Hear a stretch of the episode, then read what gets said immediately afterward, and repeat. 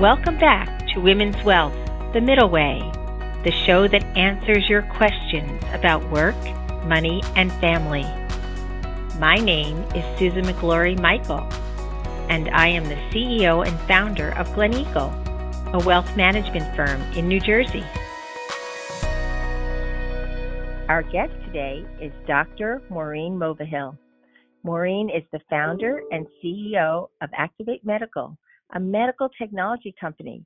Maureen has been recognized in over 35 times nationally and internationally for her, her entrepreneurial leadership. She is a 2020 Life Science Pennsylvania CEO of the Year. Wow, Maureen, I'm exhausted just reading your, your resume, but welcome. Welcome to our podcast today. Thank you. Honored to be here today. Maureen, I would love to begin our journey today for our listeners to lead them through how you founded this medical technology company and what was the impetus behind the thought process of why you wanted to do this and, and your passion and desire. I had been working for another company, another startup, on small motion devices called actuators. And these actuators, that company was just selling the component, just those actuators. And anyway, I was sitting in a doctor's office at Hershey Medical Center, and we were talking about these little actuators the size of a grain of rice, these little motion devices. And he said, Maureen, I don't need the actuator. I need the whole system FDA cleared so I can use it on my patients because I'm dealing with stroke patients and I have six hours to clear that blood clot before they have brain damage. And I said, wow. So I went back to my boss and I said, hey, we need to do medical devices, not just the components. And he's like, that's not what I want to do. So I went home and I said to my husband, either we're starting a company or we're moving. There's something we can do to help patients. And so that was really the idea as we are putting motion into medicine. So all the devices we develop have some sort of motion that improves patient outcomes, makes it better for clinicians, it reduces healthcare costs, that kind of thing. When you're talking, it it just makes me pause to think there's so many times in life that we have aha moments that how often have we gone through them and not realized the, the potential or what can come of that and and you seem to have have paused and saw that aha moment and then seized upon it. But when you journeyed and you started this you said this to your husband and it's an idea now. But what was the most rewarding part of that decision? And also for us as women when we decide we're going to do something there's nothing stopping us. But what was the most challenging? So the most rewarding but also the most challenging as you began you've decided to do this and it's not a small undertaking, both financially and time wise. So tell us a little bit about that. Medical device development is not for the faint of heart, right? It's it's a long process. It's really expensive, but the reward is the patient's stories. And so the first patient we ever helped was a 27 year old soldier at Walter Reed. So here's this small company in rural Pennsylvania. Oh my gosh, we helped a, a human being, but we also helped the soldier who was in, injured fighting for this country. That's a great day for us, especially as both my parents are former Marines. So it was a good day. So the first device we got on the market is a device called the Tube Clear system. And Tube Clear clears feeding tubes while the tube remains in the patient our competition is uh, the way nurses have been doing it forever with just warm water and a syringe, which doesn't really work very well, or enzymes that they put in there that try to break up the the feeding formula. But what's really clogging these tubes are medication. The first patient we helped was this 27 year old soldier. It was a great day. But another great patient story is during COVID, we had a doctor contact us. He found us on Google and he said, I have a patient who has had a clogged tube for eight days. So feeding tubes are used to provide medication, nutrition, and hydration to patients that can't self-feed. So the first question as a mother, you're like, what were they feeding this patient for the eight days? And then the next question is, we need to help you. so we overnighted the system to him. We trained him. He made him watch a video. I talked to him on the phone. And about two hours later, he called me. He says, We opened that feeding tube. We restored patencies with your device. And that patient did not have to have a surgical procedure. It's a great day right? It's incredible. Wow.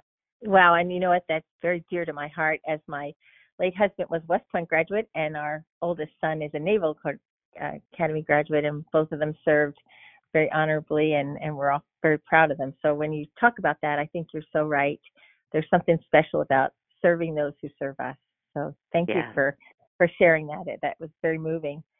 I, I also read a little bit about your company, which was more than impressive, but the thing that struck me was when everyone else was frozen during COVID, you really stepped up and changed your company. And I would love you to share, instead of being frozen during that time or sitting home, you you you really changed how what your company made and what you served and gave back for. So maybe you want to share a little bit about what you did during a frozen time in our country. It was an electrifying experience. So we were actually on an email chain with some professors at Penn State and everyone's trying to figure out what can we do, how can we help?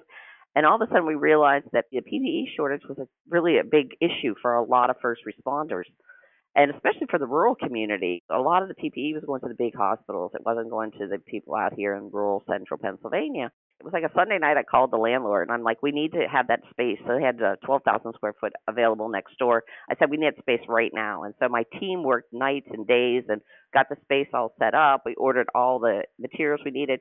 And within seven days, we were shipping out FDA compliant face shields. And over the next four months, we shipped over 85,000 face shields. So it really was a pivot but it really was my incredible team. We jumped into going from one shift to three shifts.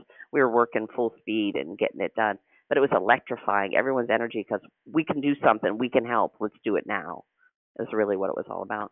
And and I think you're so right. I think when people feel like they have a purpose and a mission, and we all want to give back. We don't even realize by giving back we gain energy and and what a gift even for morale of a company to know that they're they're basically helping helping others we always, in every podcast, always leave our last question, which I think is often most powerful for the many women over the years that we've interviewed. And, and that is if for other women listening, what advice would you give them when they're contemplating maybe starting their own business? Here you were doing something and you pivoted.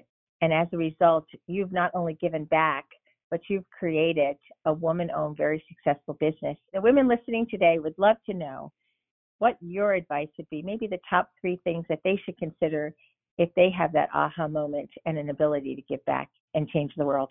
Oh, that's a great question, too. The first thing I would say is if your gut is telling you you're doing it right or you have a great idea, do it. Don't listen to those naysayers because for entrepreneurs, people are always naysayers. They're just like, oh, don't do that. That's crazy. What are you doing? And when I started Actuated Medical, I was 20 weeks pregnant right? So how many CEOs of medical device companies are pregnant? so it's kind of crazy. You're like, you're pregnant, you started a company, what are you thinking, right? But it was great. So the point is follow your gut. It takes a village, so take help when people want to help you. But when you take the help, make sure it can help you. Like people always want to give you advice. And so you have to listen to the advice and you have to put it through is that going to help me or is that going to take me on a path I don't want to go down? So Lots of people want to give you advice. Figure out what advice is the best advice for you. And then the third one would be it is a roller coaster. You have your up days and your down days, and you're worried about payroll one day, but then you have this incredible story about how you helped a, a patient. So it, just get ready for the roller coaster, and just remember when, the, when you're having a down day, you're going to have an up day really soon. And so go with your gut. Listen to people, well, but only take advice that works for you, and it's a roller coaster and I can't thank you enough today. Dr. Maureen, you are an inspiration to all of us. Thanks for tuning into today's episode of Women's Wealth The Middle Way. Make sure to subscribe to us and leave a review on iTunes, Spotify, SoundCloud, or your favorite podcast app. Join us for new episodes every other Wednesday. See you in two weeks.